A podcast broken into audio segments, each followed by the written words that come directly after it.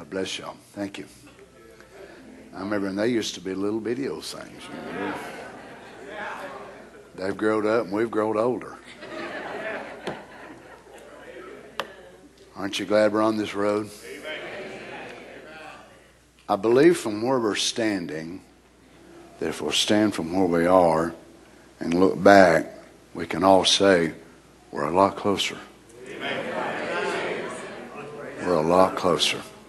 And things are happening so fast that we could get from here to where we want to go pretty quick. Amen. So the main thing is to be ready, isn't it? Praise the Lord. Just turn tonight, if you would, uh, to the Song of Solomon again, chapter 2, verse 10. Certainly appreciate your prayers for our granddaughter this week, Eliana. She had her, th- her surgery on, on Thursday and did well. They had to cut out a little bit more than what they thought because of the scar tissue around her around her belly. So uh, make her recuperating time just a little bit longer. But certainly appreciate your prayers. She's on on some pain meds, which is making her a little bit dizzy when she gets up. But we just appreciate if you just continue to pray for her that the Lord will just be with her. He's our healer. That's right. Amen. Song of Solomon, chapter 2, verse 10. Now let's take this setting. We can look at it where we are naturally in the time of the year that we're in, officially in spring already. We can look at it in that sense, and then we can also look at it in the spiritual application of where we're going. That is to the, to the land of the millennium, the spiritual regeneration. Jesus told his apostles that in the book of Matthew, when the regeneration comes, that you will sit with me. Strange word that he used. Uh, you'd think most of the time it would be new birth, but actually used it for the coming kingdom that was coming on the earth. So it helps us to see that there is a rebirth for that as well. My beloved spake and said unto me, Rise up, my love, my fair one, and come away. For lo, the winter is past. The rain is over and gone. The flowers appear on the earth. Now move from March in East Tennessee to the millennium. The winter is over. Sickness has been defeated. There's not one disease germ on the earth. So we step out on a paradise. The winter is past, the rain is over and gone, the flowers appear on the earth. The time of the singing of birds is come, and the voice of the turtle, which is the turtle dove, is heard in our land. The fig tree putteth forth her green figs, and the vines with the tender grape give a good smell. Arise, my love, my fair one, and come away. Praise God. I wish we could just leave now. Hey, I love church. Ain't nothing no better to me than church. But when it comes to rapture in the church, let's go in the rapture. We'll take the church in the rapture. Amen. Praise the Lord. How many like to be remembered tonight? You got a need, a request on your heart, in your home, whatever it is. Let's just hold it in our hearts as we pray together. Lord Jesus, we thank you for your gracious love and your kindness to us, Father. Thank you for granting us the opportunity once again that we could come together tonight, Lord, to be able to sing and worship and pray and make our needs known, our requests known, our desires, petitions. And now, Father, we come to this part of the service, which is the, the Word of God. Lord, we ask you that you would help us. I'm sure every person thus far that has participated in this forefront of the service, Brother Louis, I'm sure that he walked up here with knowing that there's an understanding of a responsibility that's on him. The musicians knowing that they have the ability to be able to help create an atmosphere. Brother Keith and his family, the, those that have sung, Lord, We know, dear God, that one day we will stand before you and we will give an account for absolutely every service, every time we've stood in this place. We will give an account for the things that we've done, the deeds that we've done in our body. We want them to be well, Lord.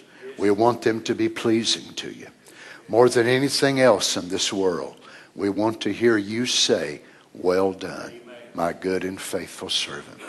We know that it'll take you, Lord Jesus, to help us. Now, as we look into your word, I pray, Father, that you would help us. Lord Jesus, I've studied, I've prayed, I've applied myself, I've done everything I know to do. Even to just a few moments before walking out here, Lord, just to fill my spirit with your word. But Lord, I just submit myself to you as a vessel. That's all I can do. I, I need you tonight, Lord. Help me. Speak to us your great word, Father. In the name of the Lord Jesus, we ask it. Amen. God bless you, saints. You may be seated. I know there's no way we can comprehend what is laid up in store for the people of God. And to think that we're still just talking about the honeymoon. But the honeymoon itself is so great so profound that God wanted to include such a great thing in his plan.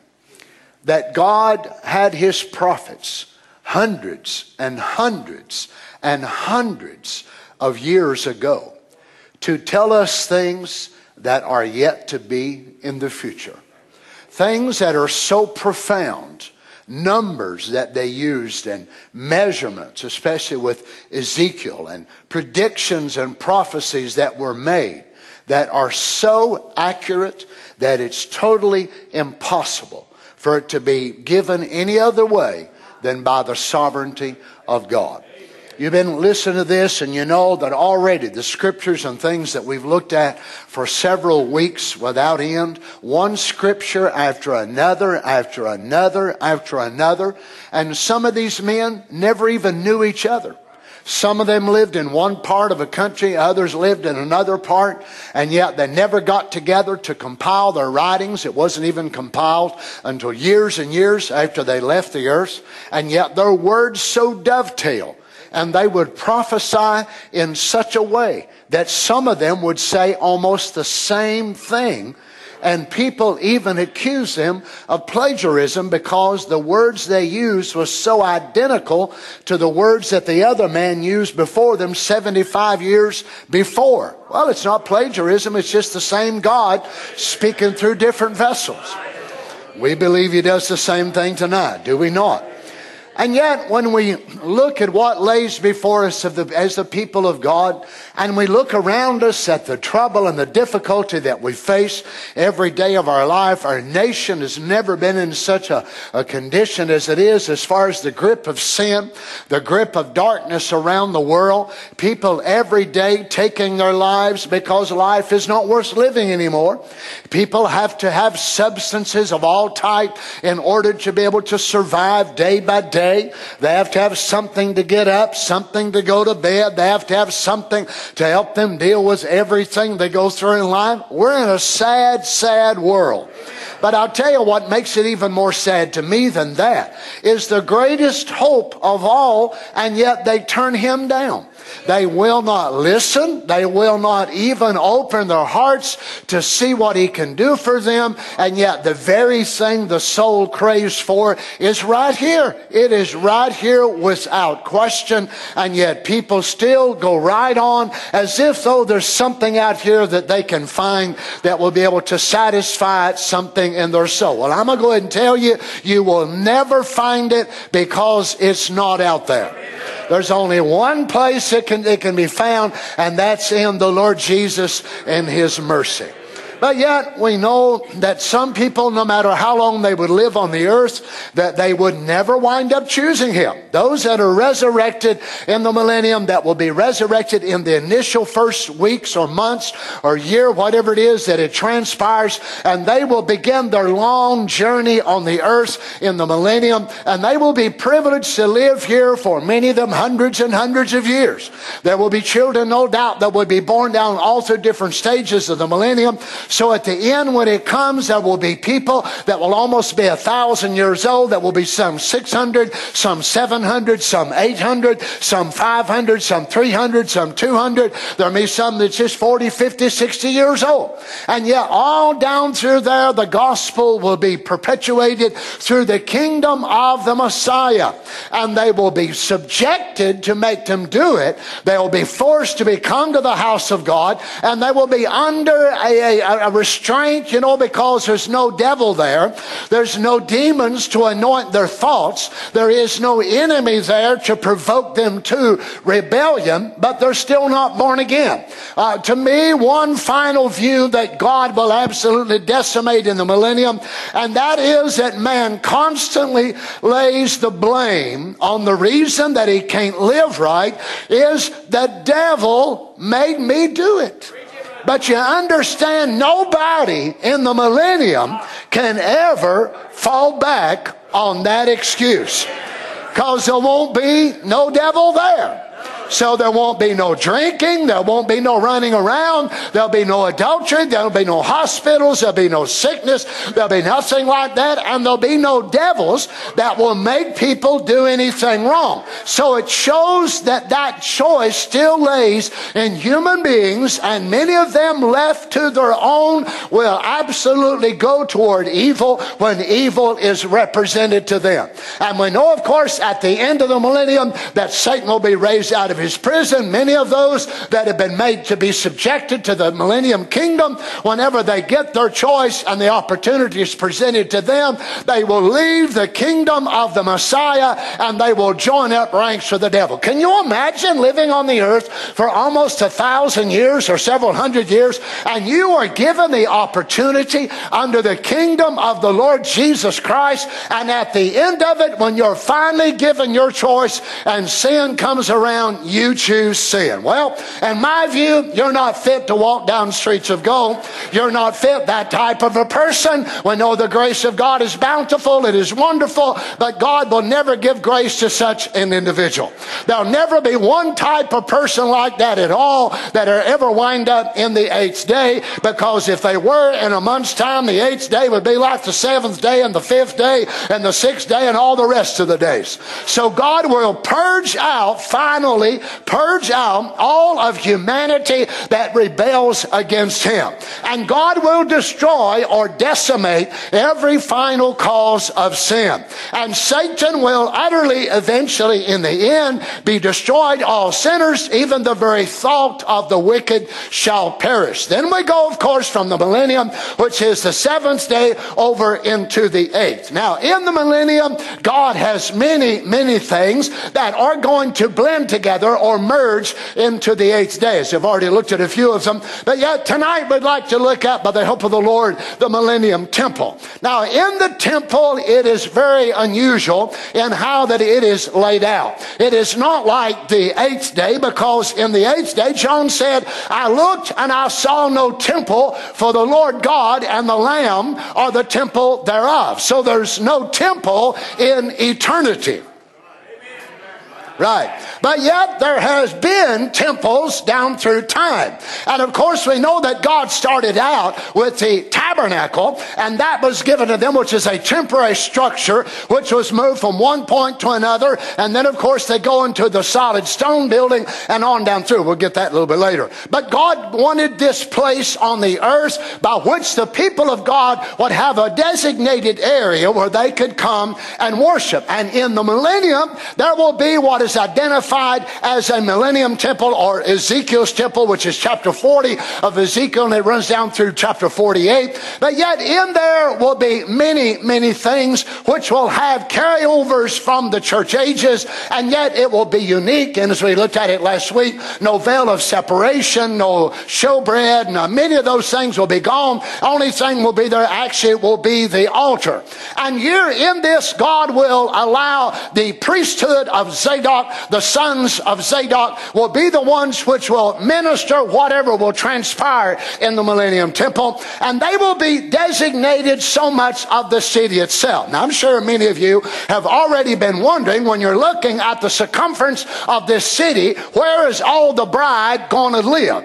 Because we're taking a great size in reduction in compared to the Millennium Temple in comparison to the city of the eighth day. Well, you take a city of the eighth day, which is 1,500 miles that way, that way, that way, and this way, and that way. Now, we reduce it down to one, which is a mile by a mile by a mile by a mile, and possibly a mile this way. And we look at it with the circumference being around 34 to 36 miles, something like that, as far as the base. Where in the world are all these people going to live? But remember, the millennium in this type is not to reflect eternity.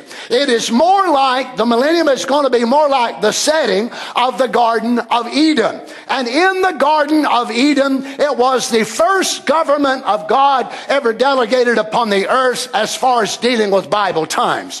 And in that, it was not going to be like a heaven, but it was a paradise, a place of rest, a place of pleasure, a place of small labor. When I say labor, I don't mean laboriously working and sweating and tired and all that sort of thing. And the millennium is going to be a recapturing of what the Garden of Eden was, except for tens of millions of people on the earth instead of one man and one woman. So it is not going to be like for those of you that have been pondering and wondering about in your mind, how is all the bride going to be able to live inside that city? Where's everybody going to be? Now remember, you are going to build your own house in the millennium. There again, it's different in the eighth day. In the eighth day, he's already gone to prepare it for us. So that city will be coming down to cap off the mountain, which will push up out of the new creation. In the millennium temple city, actually the Mount of Olives will push up, it will join up with Mount Moriah,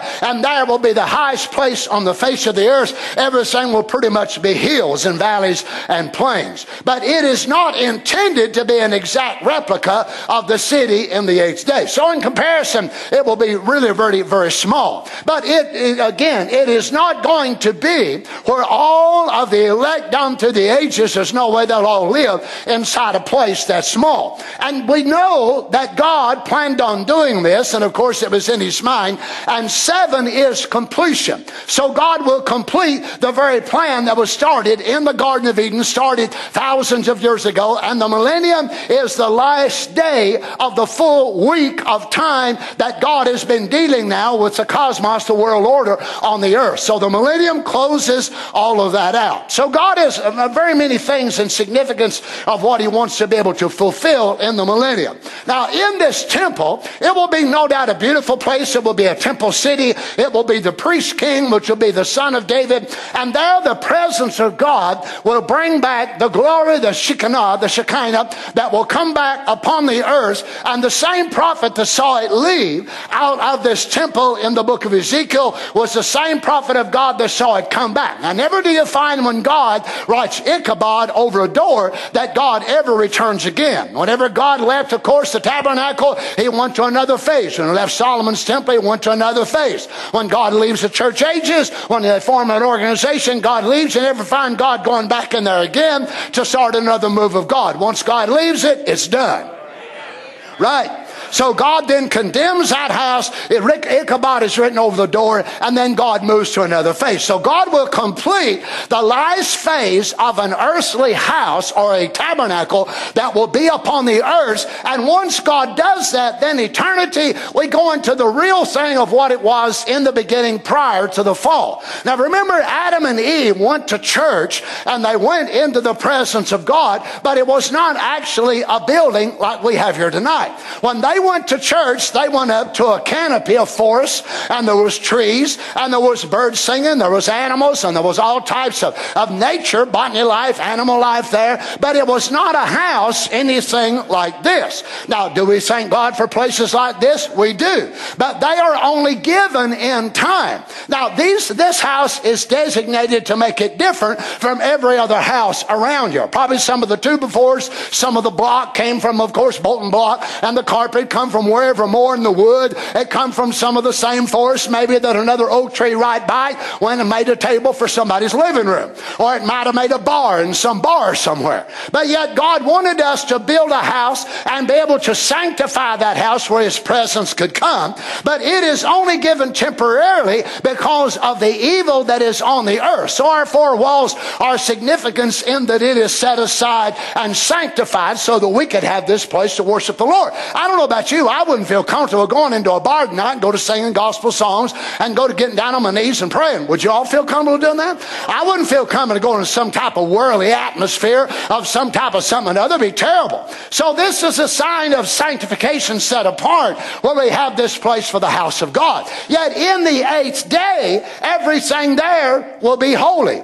Everything there. But in the millennium, because everything there is still not sealed unto the day of redemption, you still need a house that will separate. So there will be people living on the earth and they will build their houses. Yet every person living there is not seed of God. Every person living there is not going to be redeemed in the final stage when it's all said and done. You follow me? So in the millennium, we still need a consecrated, separated place that is designated as containing the house of God or the presence of God. So in there will be this great Shekinah, and there the glory of God will return as Ezekiel saw it there on the river Chebar. But yet, and we move into the eighth day, there will be all sinners will be gone, all time will be gone, everything pertaining to, to time will be fully redeemed. So we no longer need a particular house and said, well, God is right here. God is right here inside this house,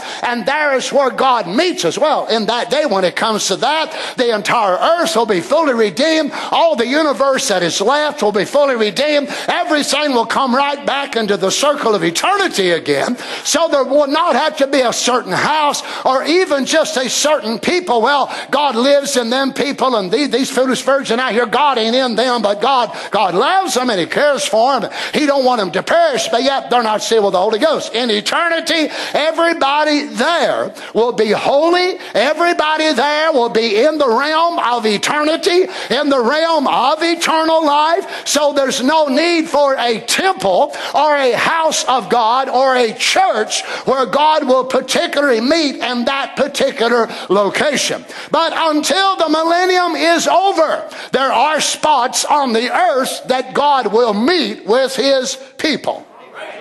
I'm just glad we got one of them. Well, praise the Lord. Aren't you glad God's got them scattered all over the world where the saints of God meet? Now, let's, let's take a view, if we can, tonight of this millennium temple. Ezekiel 42 15. And when he had made an end of measuring the inner house, he brought me forth toward the gate whose prospect is toward the east, and measured it round about. And he measured the east side with a measuring reed, 500 reeds with a measuring reed round about. He measured the north side, 500 reeds with a measuring reed round about. He measured the south side, 500 reeds with a measuring reed, and he turned about to the west side and measured 500 reeds with a measuring reed. He measured it by the four sides, and it had a wall round about. Now already you see similarities to the city of the eighth day. Uh, he measured 500 reeds with a measuring reed, and he measured it by four sides, and it had a wall round about, 500 reeds long and 500 broad, to make a separation between the sanctuary and the profane place. Now, notice this 500 reeds then is 3,000 cubits, which is about 5,000 feet, 5,280 feet in a mile. So it's almost a mile long then, a mile square. So you go a mile, a mile, a mile, a mile. So the temple site will be one mile square, but the land surrounding the temple will be 52 miles by 21 miles. So now it's very elongated because it's a parallel of the land itself. Now, as I mentioned to you already, that the tribes of Israel, when they come into the land of Israel, Dan might have a little pocket over here, and then Judah have a little pocket over here, and then Naphtali have a pocket, and it was all kind of jumbled up like that. But when we come to the millennium, the boundaries are totally different. They run this way, exactly perpendicular, one on top of the other. So whenever they come down, you start at the top and run down. Never in all their time of possession did any king ever reign fully over the divine given promised land that was made to Abraham. They were to go from one sea to the other, from the Nile, of course, over to the Tigris or the Euphrates. They never inherited that full portion, but they will in the millennium. Now, their lamb will run like this, seven tribes, and then you, of course, have got the tabernacle or the temple that divides in the middle, then you got five below it. So here we look then, the mountain, it will be a mountain of the Lord, and it could easily reach one mile high, and the angle of ascent would not be very difficult at all. Notice Ezekiel 43 1, afterward he brought me to the gate, even the gate that looketh toward the east. And behold, the glory of the God of Israel came from the way of the east, and his voice was like a noise of many waters. And the earth shined with his glory. Now, the same prophet that saw the glory leave is the same prophet now seeing it come back, not to where he left from, but coming to a new house of God. Amen. And it was according to the appearance of the vision which I saw, even according to the vision which I saw, it came to destroy the city. And the visions were like the vision that I saw by the river Chebar. And I fell upon my face. And the glory of the Lord came into the house by the way of the gate, whose prospect is toward the east. So the Spirit took me up and brought me into the inner court. And behold, the glory of the Lord filled the house. So here again in time, we still have God designated a particular place by which his Shekinah will be allocated, and there is where it will remain. And God will actually change the name of this place and call it Jehovah Shammah, Adonai Shammah, which is the Lord is there. So is not God everywhere? Yes, God is everywhere by omnipotence and omnipresence, but yes, the Shekinah will only be in this particular place. Amen. So it is a spot on the earth, even in the seventh day. I, I, I hope this, I hope this helps you to understand tonight. Even in this church age that we're living in, that mighty God has got places, let me say it this way, tabernacles, temples, bodies that are retaining tonight His glory, His Shekinah, the glory of God living in human beings. Now, watch as this being measures the circumference of the wall. And these are the goings out of the city on the north side 4,500 measures, Ezekiel 48 30. And the gates of the city shall be after the names of the tribes of Israel. Three gates northward, one gate of Reuben, one gate of Judah, one gate of Levi. Now, if you'd like to write this down, you can write it on down and read the rest of it on down to verse 35. It was round about 18,000 measures, and the name of the city of that day shall be, the Lord is there, or Jehovah Shammah, or Adonai Shammah. So here he is. Now God will actually cause the name of the city to be renamed. But what will be the name of it? It will be identified by his presence. So you see, it's not the dirt that's so much holy. It's not so much the Jerusalem stone that makes it holy, but it is the presence of God. What is it that makes you holy? Oh my, we look at our, our sisters, we have certain length of our dresses, and we ought to do that. Our hair identifies us, we ought to do that. But a person could do that and still not be holy, still not set apart. What sets us apart from the rest of the world is not just our own personal sanctification. It is when the glory of God comes in our tabernacle, that is the seal that our sanctification is accepted in the eyes of God. It means means that God accepted your repentance of faith and that God accepted you laid aside this and that and the other. And then God comes and sets your soul apart from time. Don't you understand? God sets your soul apart from time and seals your soul to the day of redemption. And in your soul, it could be Adonai Shammah. He is here. Hallelujah.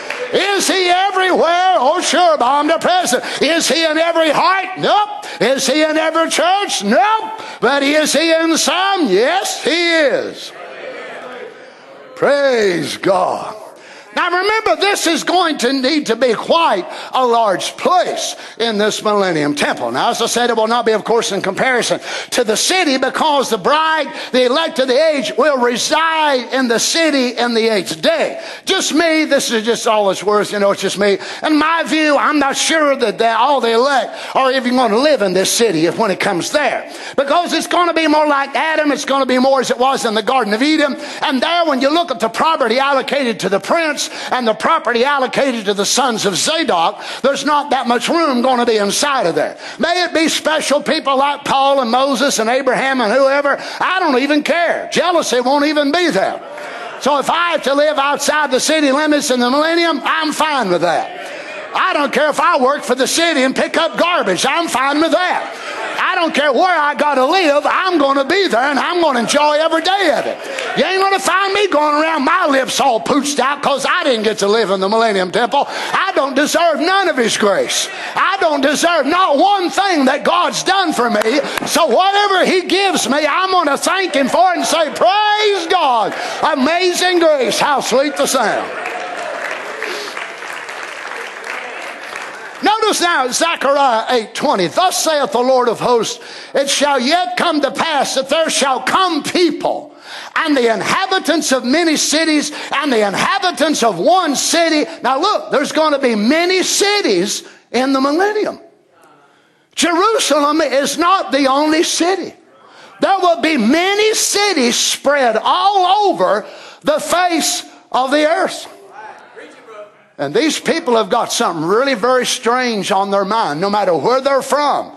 They got going to church on their mind. That sounds like my kind of people. I told Carol who's coming to church tonight, if half the church people, if they got one little small percentage of how important it is going to church like the devil does, I think they'd be more faithful. There ain't nothing you'll ever do in life that the devil will fight you any harder after you're saved and filled with the Holy Ghost than going to the house of God. He won't fight you over going to Walmart and going to KFC and going out to get you a big fat hamburger and it makes you big and fatter. But boy, you talking about going to the house of God. You talking about going to church. Everything in the world comes up to hinder you. Of course, it don't take much to hinder some folks. Amen. Now, notice, and the inhabitants of one city shall go to another, saying, Let us go speedily to pray before the Lord and to seek the Lord of hosts. I will go also. So they're, they're in such a fervor. They're in such a passionate desire that they actually go from one city to another. So it'd be like somebody from Johnson City going to somebody in Bristol. And remember, I heard the prophet said day before yesterday, there's not one car, there's not one automobile, there's not one airplane. How in the world are these folks going to travel? Let us go speedily pray for the Lord. Hey, don't look at me. I'm asking you. I don't have the answer. Before the Lord and to seek the Lord of hosts, I will go also. Yea, many people and strong nations shall come to seek the Lord of hosts in Jerusalem and to pray before the Lord. So there's only one place now. Remember, one place set aside, sanctified, by which the Shekinah will be there, and that is in Jerusalem. So if you live in the United States, you make a trip over. But only how in the world? I don't know. That's up to God. Maybe they'll travel like a thought. I'm not sure what they'll do, but He'll provide a way. Amen. Verse 23, thus saith the Lord of hosts, in those days it shall come to pass that ten men shall take a hold of all language of the nations. Even they shall take a hold of the skirt of him that is a Jew, saying, We will go with you, for we have heard that God is with you. Well, brother, they sure don't do that now. They hate them. Oh, but the time will come that if there is any uh, Arabs and Muslims and sons of Ishmael that get raised in the resurrection, they'll be glad to be identified with the seed of Israel. Now, I found this, I thought it's quite amazing that the city itself will actually be called by several names. I want you to notice Isaiah how he does this. Isaiah 126, and I will restore thy judges at the first, and thy counselors is at the beginning. Afterward, thou shalt be called the city of righteousness. Now, God is speaking to Jerusalem as if though it had a personality.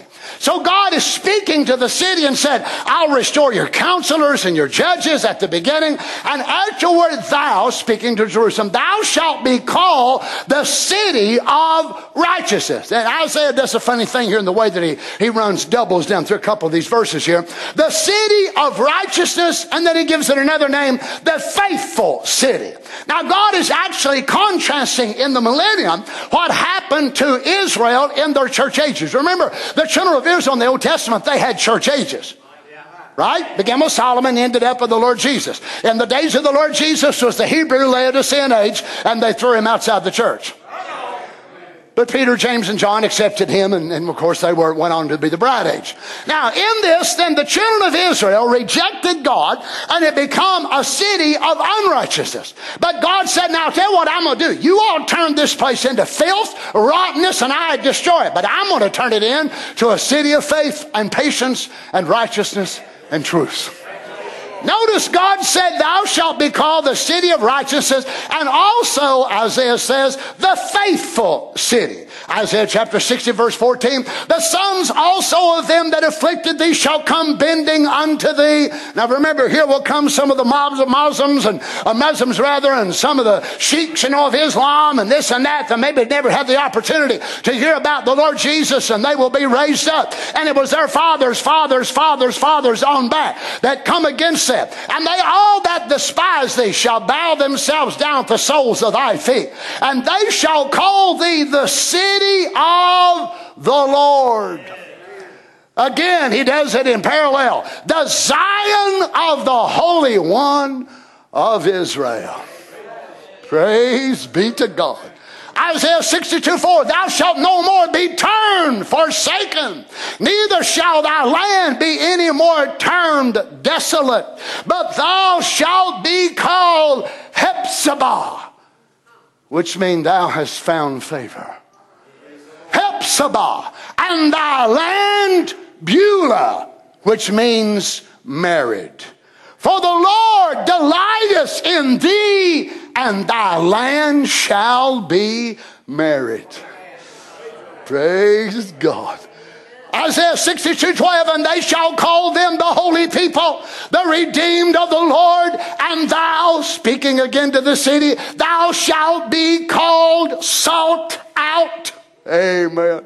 Thou shalt be called salt out. Again, he does it double. A city not forsaken. Jeremiah 3.17. At that time they shall call Jerusalem the throne of the Lord.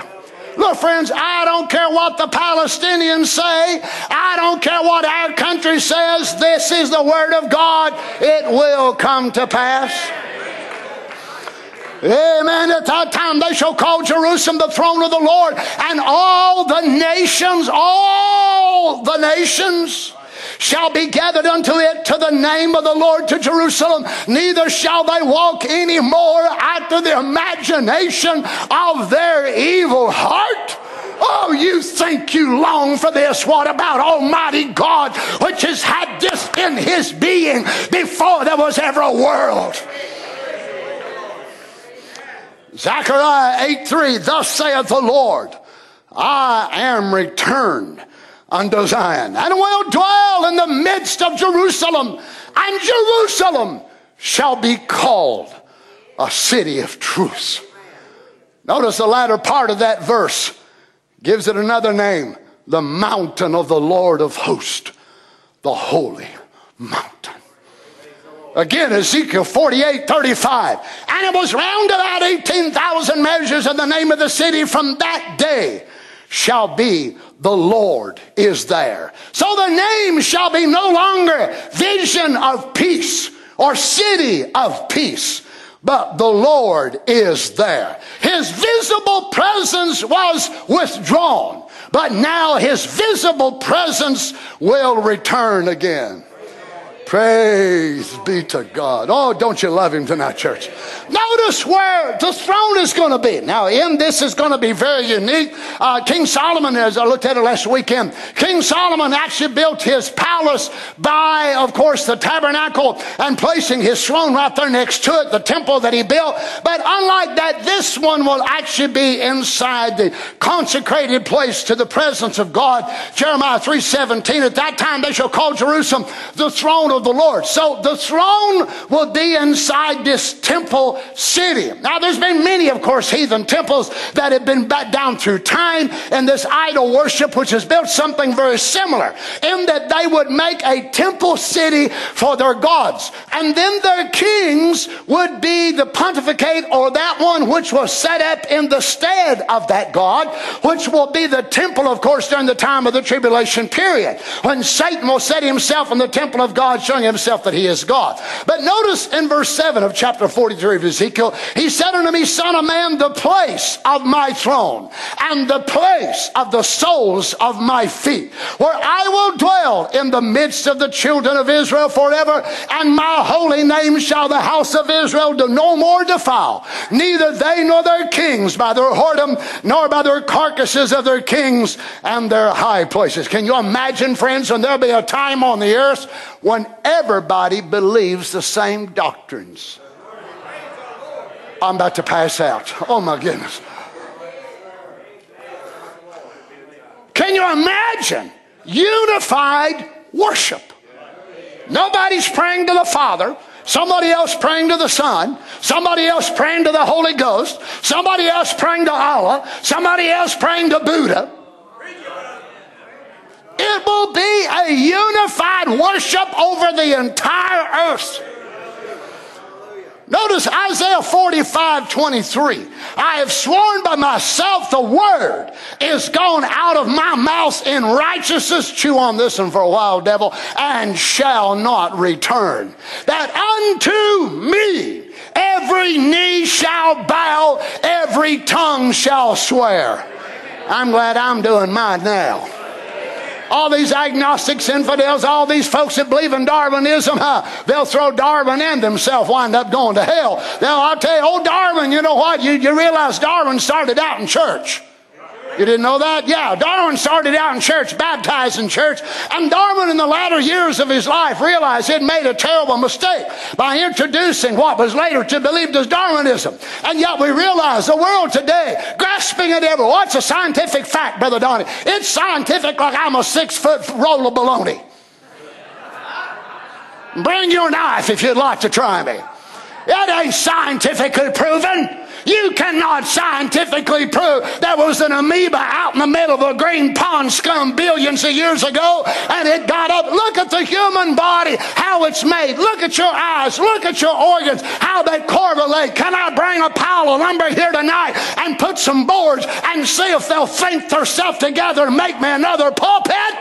Can I bring a stack of blocks and sheetrock and wiring and let it just think about it? Let that stack of material think about it and maybe it'll make us a new fellowship hall. Maybe it'll make us a new house, but it won't do it well. And why? Because the law does not lay in the material, it only lays in the Almighty God who brings it together by creation.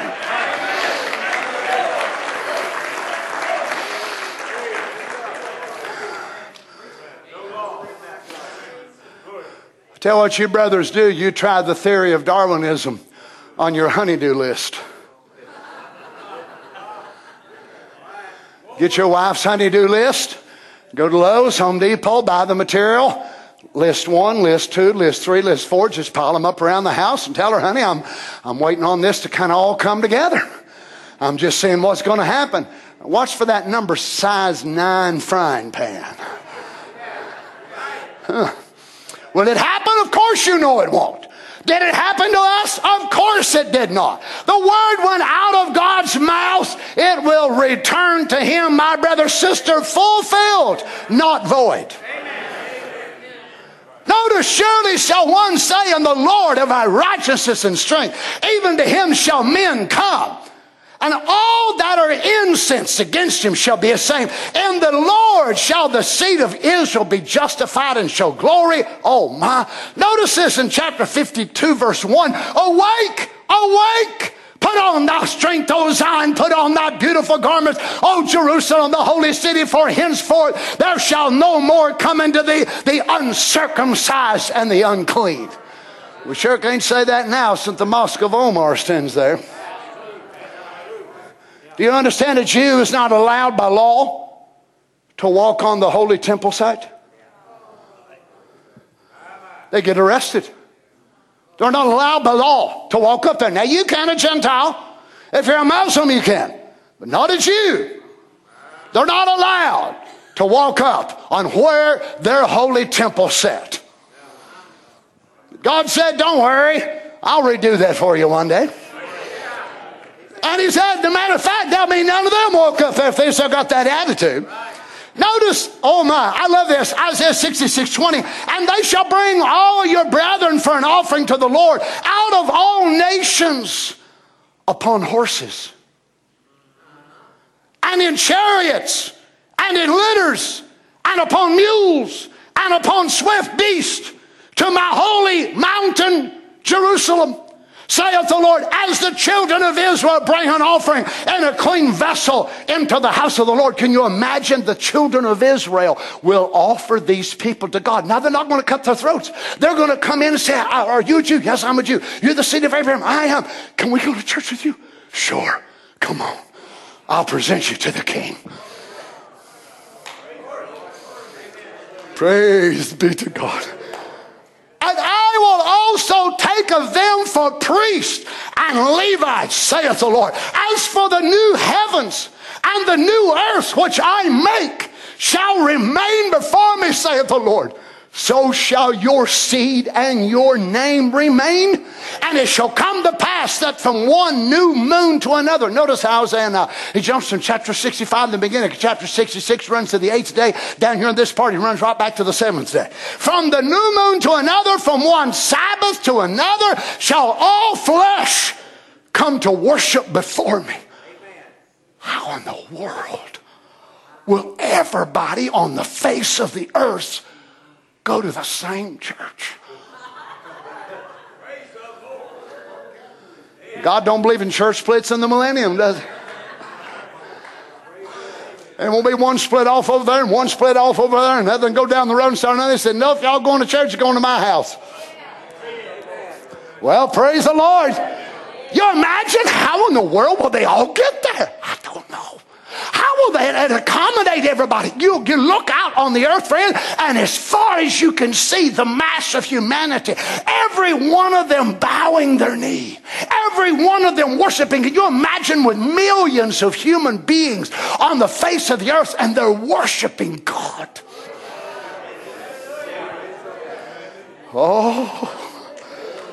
Zephaniah chapter 3, verse 9 For them will I turn to the people a pure language that they may call upon the name of the Lord to serve him with one consent. Zechariah 2 4, and said unto him, Run, speak to this young man, saying, Jerusalem shall be inhabited as towns without walls, for the multitude of men and cattle therein. Oh my. For I, saith the Lord, will be unto her a wall of fire round about, and will be the glory in the midst of her. Verse 10.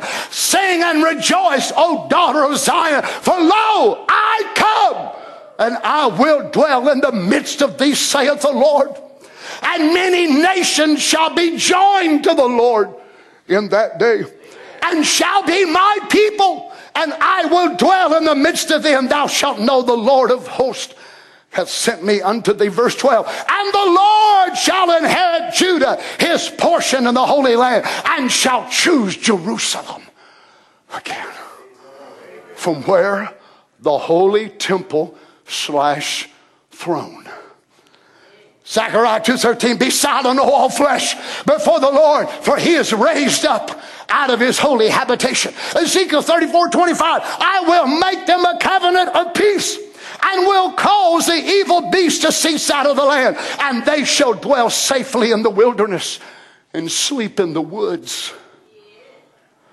and I will make them in the places round about my hill a blessing, and I will cause the shower to come down in his season, and there shall be showers of blessings. And the tree of the field shall yield her fruit, and the earth shall yield her increase, and they shall be safe in their land, and shall know that I am the Lord when I have broken the bands of their yoke and delivered them out of the hands of those that serve themselves of them. Praise be to God. Praise be to God. Can I have a little bit more time? I was going to take it, but it's awful nice of you to give it to me. Now, beginning in the year 1444 BC, up to the year 1100 BC, we have God's first place of worship on the earth called the tabernacle of Moses. Exodus chapter 40, verse 33.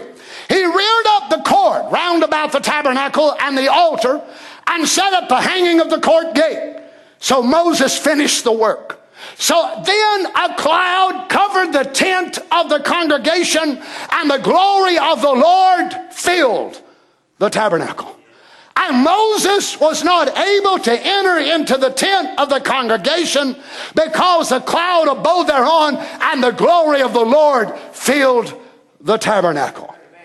Now, but then after that time, of course, David went up and got the house of the Lord and brought it up to his place some years after this. But the second one was the Temple of Solomon, which dates from 959 to 586 BC. Now watch 1 Kings chapter 8 verse 10. And it came to pass when the priests were come out of the holy place that the cloud filled the house of the Lord. Now here's the dedication of Solomon's temple. So that the priests could not stand to minister because of the cloud, for the glory of the Lord had filled the house of the Lord. Then spake Solomon, the Lord said he would dwell in the thick darkness. Then, of course, it's destroyed in 586 BC by Nebuchadnezzar and the Babylonians. Then we have the temple of Zerubbabel. Ezra chapter 5, you'd like to write it down, which was later enlarged by King Herod.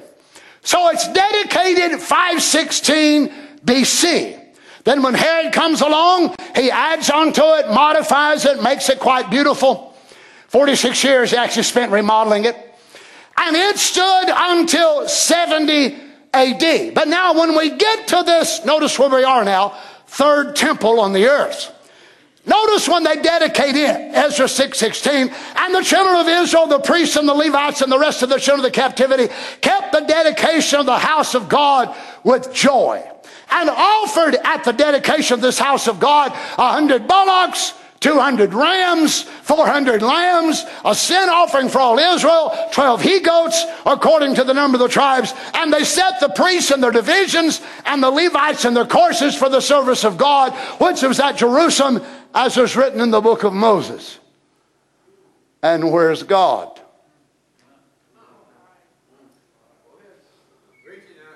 Where's the glory of God? Guess what? It wasn't there.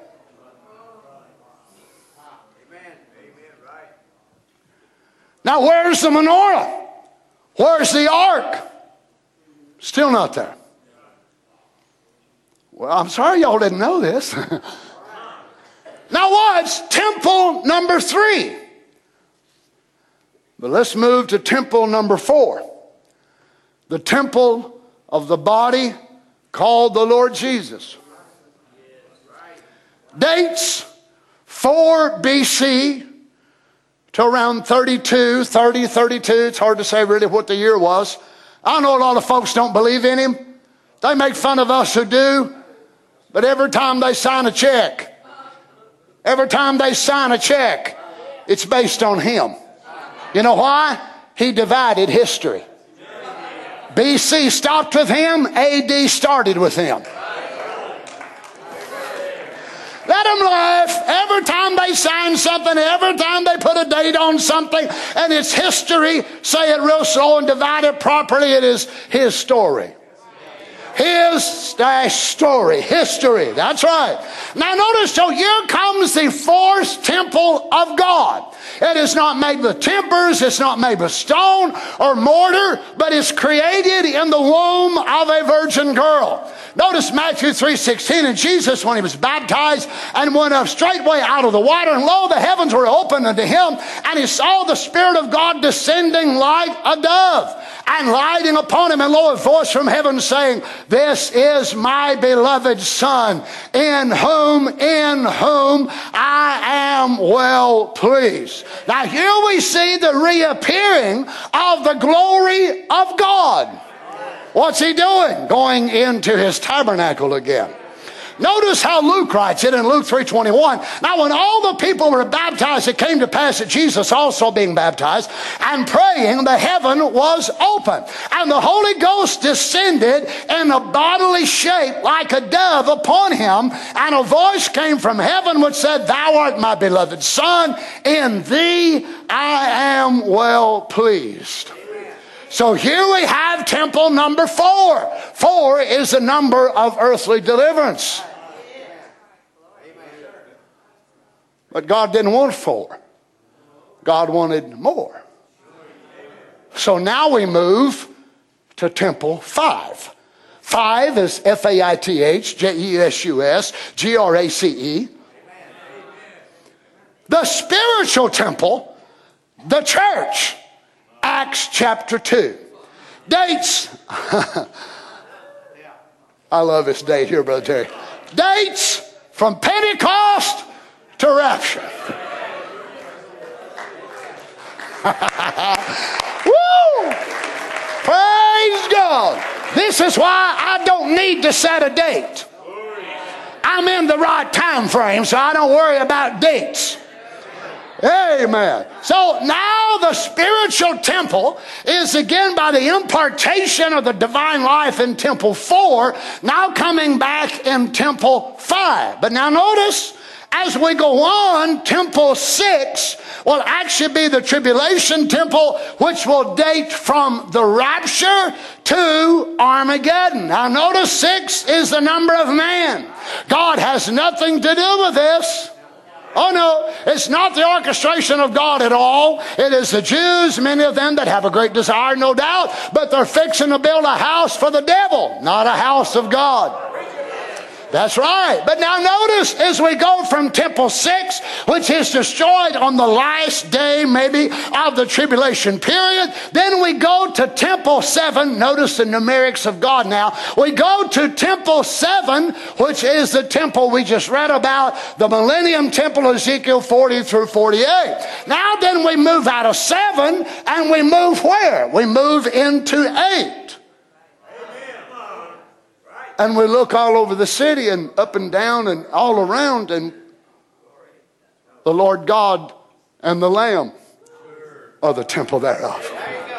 So when we reach there, the cycle of temple worship, the cycle of church worship in the way we know it will have come to its end, and then it will move in where every day is church. Every day is worship. Every day is singing. Every day is at the feet of Adonai, hearing about his great purpose, his great desire. Oh, glory be to God. It is no more new moon or Sabbath to Sabbath or church three times a week. It's church every day.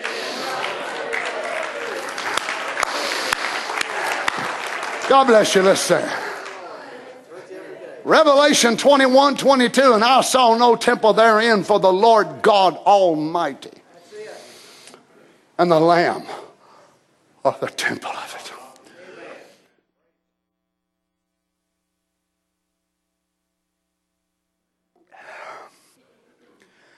Praise God.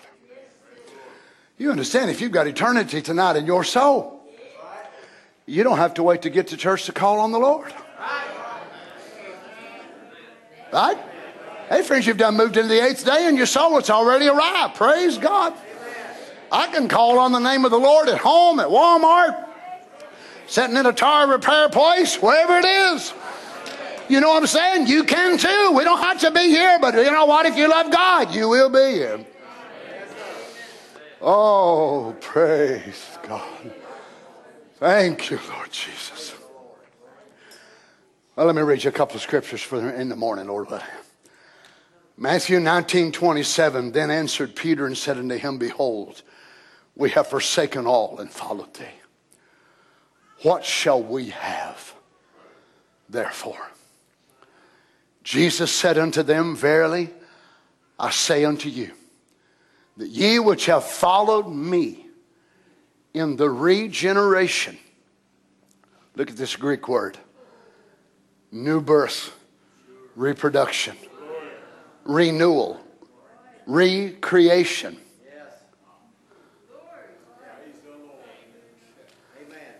The production of a new life consecrated to God.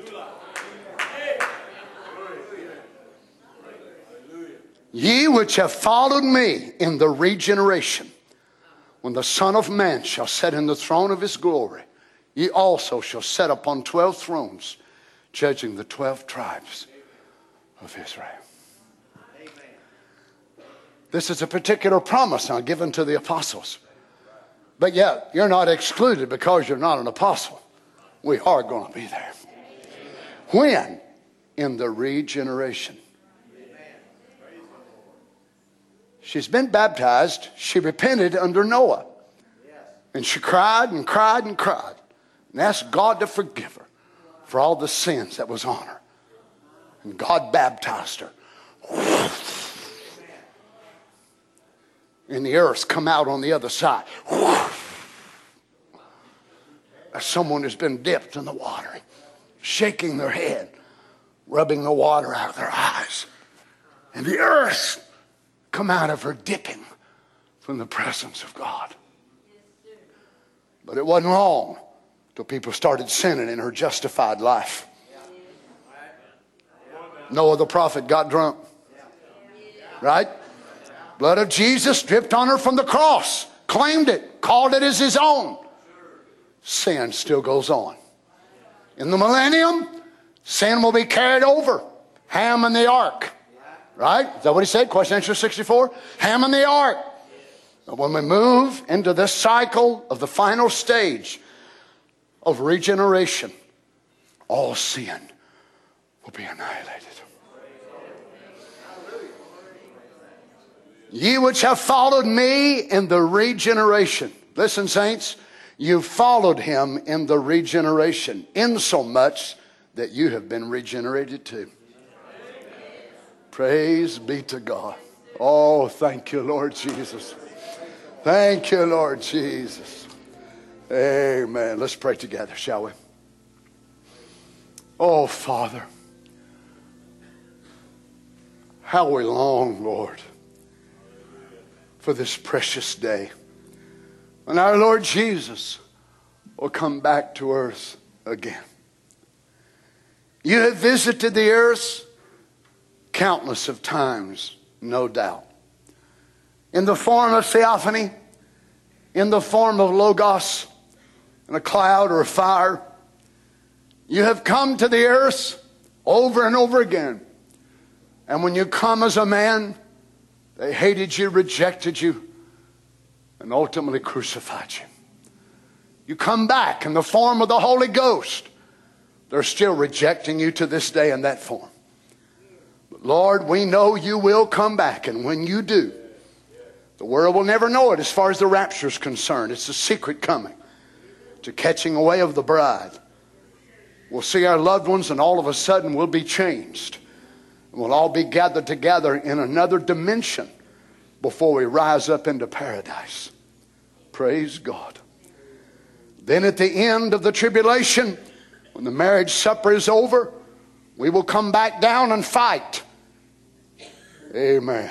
In the battle of Armageddon, Then we know the earth already started being purged under the sixth seal.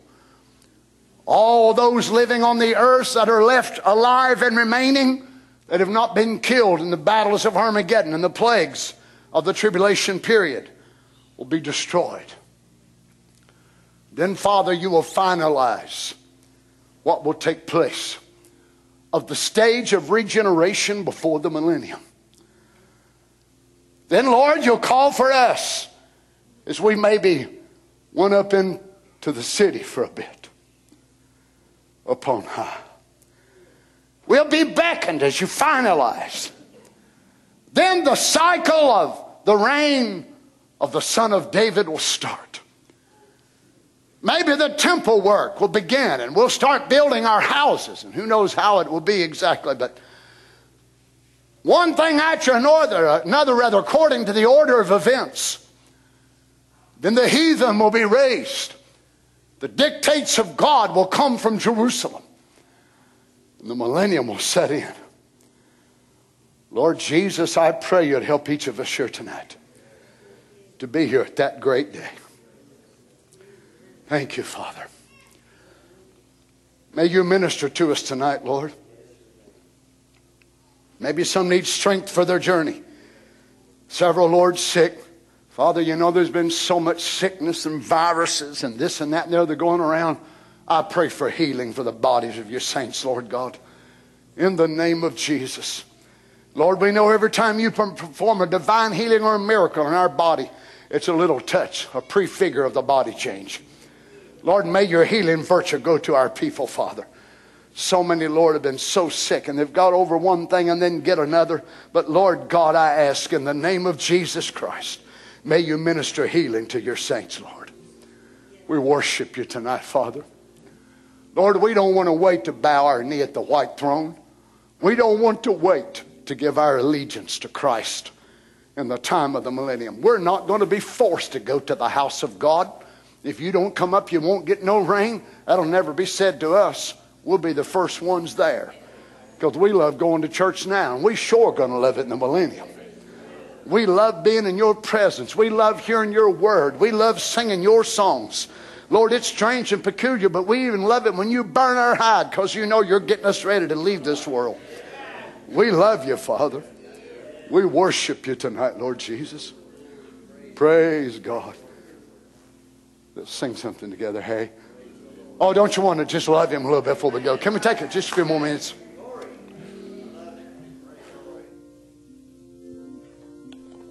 Praise you, Jesus. I am watching for the coming Praise of God. that glad millennial day Praise God. when our blessed Lord will come and Thank catch you, Lord. his waiting bride away. Oh, my heart is filled with rapture, With rapture. as I labor,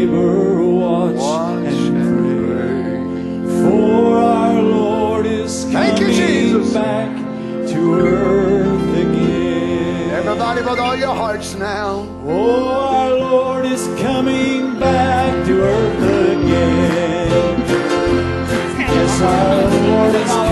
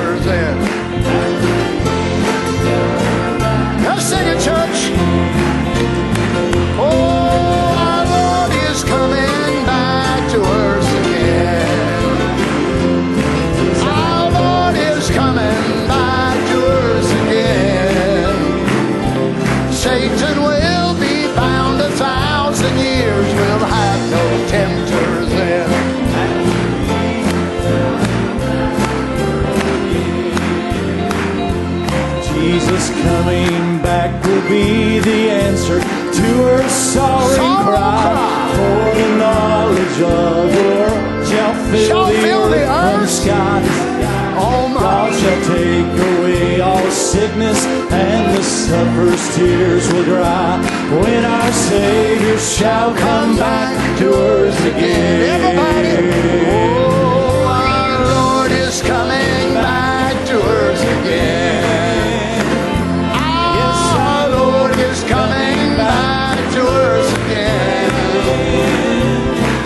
Satan will be bound a thousand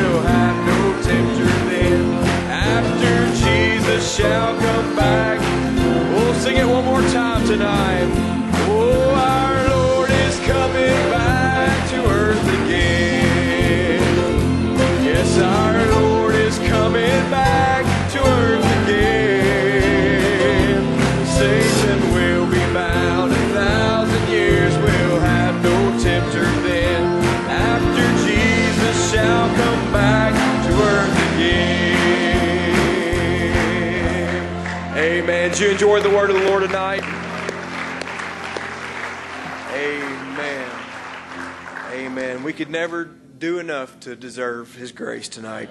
Amen. Come back in the morning, believing, expecting. Amen. Looking forward to part two in the morning. Amen. Let's sing that song. See the bright light shine. It's just about home time. Never been this homesick before. Maybe deep. Oh, there's a light in the window, the table spread in splendor. Oh, someone standing by the open door.